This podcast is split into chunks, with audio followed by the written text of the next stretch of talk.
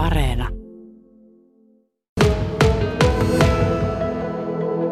Kyllä pelejä nimenomaan ostetaan ehkä eniten juuri joulupukin konttiin ja äh, klassikkopeleistä on olemassa myös äh, tämmöisiä äh, modifioituja versioita muun muassa Afrikan tähdestä, että kyllä, kyllä joulupukin konttiin pelejä päätyy mukavasti. Voisitko näyttää täältä suuresta valikoimasta, että mikä on semmoinen aika uusi pelityyli tai uusi peli, mikä on viime aikoina liikkunut hyvin?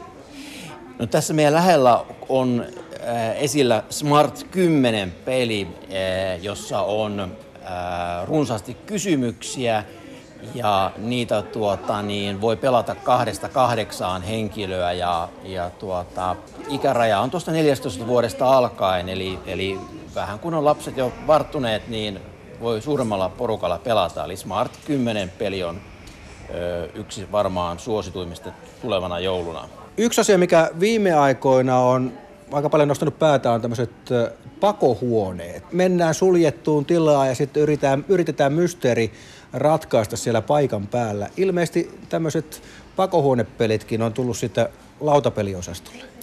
Kyllä, näitä löytyy sekä aikuisille että lapsille. Tässä meilläkin on esillä useammanlaisia ja nuo, mitkä on lapsille suunniteltu, niin se on, on huomioitu, että ei ole liian, liian raakaa, raakaa peliä, peliä edessä.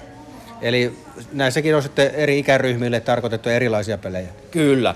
Peleissä on, on, on nykyään erittäin hyvin ikäsuosituksia, eli lahjan, saaja, anteeksi, lahjan ostajan on helppo meidän avustuksella katsoa, että ei tule liian vaativaa tai, tai liian herkkää peliä. Kun valitaan niitä vuoden pelejä näin yleensä sy- syksyn aikaan, niin näkyykö se myynnissä, että ne, mitkä valitaan vuoden peleiksi, niin helpommin liikkuu sitten myös sinne asiakkaille? Kyllä, ehdottomasti vuoden pelit, jotka on nytkin tässä kuun alussa valittu, niin ne tulevat aika varmasti näkymään joulukaupassa. No miten sitten ihan semmoiset perinteiset? Itse muistelen Afrikan tähteä ja monopolia, niin onko se semmoisia, että trendeistä huolimatta niin ne aina käy kaupaksi? Kyllä joo. Meilläkin on tässä esillä on Kimpleä ja Afrikan tähteä ja monopolia, että kyllä, ne menevät kaupaksi sukupolvesta toiseen. No miten sitten ne palapelit? Tuolla on iso vino pino erikokoisia palapelejä. Onko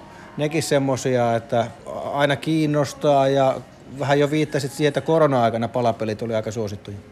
Kyllä joo. Ehkä kovin äh, kysyntä on, on niissä mennyt ohi, mutta meilläkin pyritään ottamaan valikoimiin uutuuksia ja, ja taso, tasovaikeuksia olevia pelejä niin, että on, on harrastajille vaihtoehtoja, että kyllä palapeliä menee edelleen, edelleen hyvin paljon. Ja on myös joulu, jouluversioita olemassa. Eli sen joulumielen saa sitten palapelinkin kautta? Kyllä voi. Mauri Kunnaksen ää, tahdissani lähteä joulua virittämään, kun tekee hänen ää, kuvittamansa peliä. Myymäläpäällikkö Pasi Lassila, tietokonepelit on yhä hienompia se visuaalinen ilme, että melkein ollaan jo niin kuin ihan oikeassa elämässä, mutta silti palapelit, lautapelit säilyttävät suosionsa. Mikä on näiden perinteisten pelien menestyksen salaisuus? Osaatko arvioida sitä? Olisiko vielä se, että halutaan kokoontua saman pöydän ääreen ja yhdessä ratkaista sitä peliä ja kuluttaa aikaa? Niin, ja eri sukupolvet, kaikki ei välttämättä se tietty tietokonepeli kiinnosta, niin voidaan sitten rauhassa pelata peliä yhdessä. Olisiko näin? Mulla on jo muutama lapsenlapsikin olemassa semmoisia ikä, ikähaitari neljästä kymmeneen vuotta.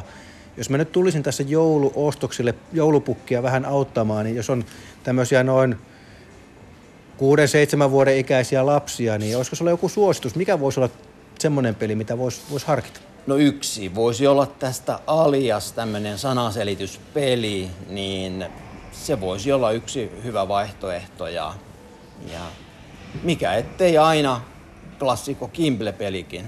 Niin se on riittävän yksinkertainen papallekin. Kyllä, Kimplessä on erittäin selkeät säännöt. Sen oppii kaikki hetkessä.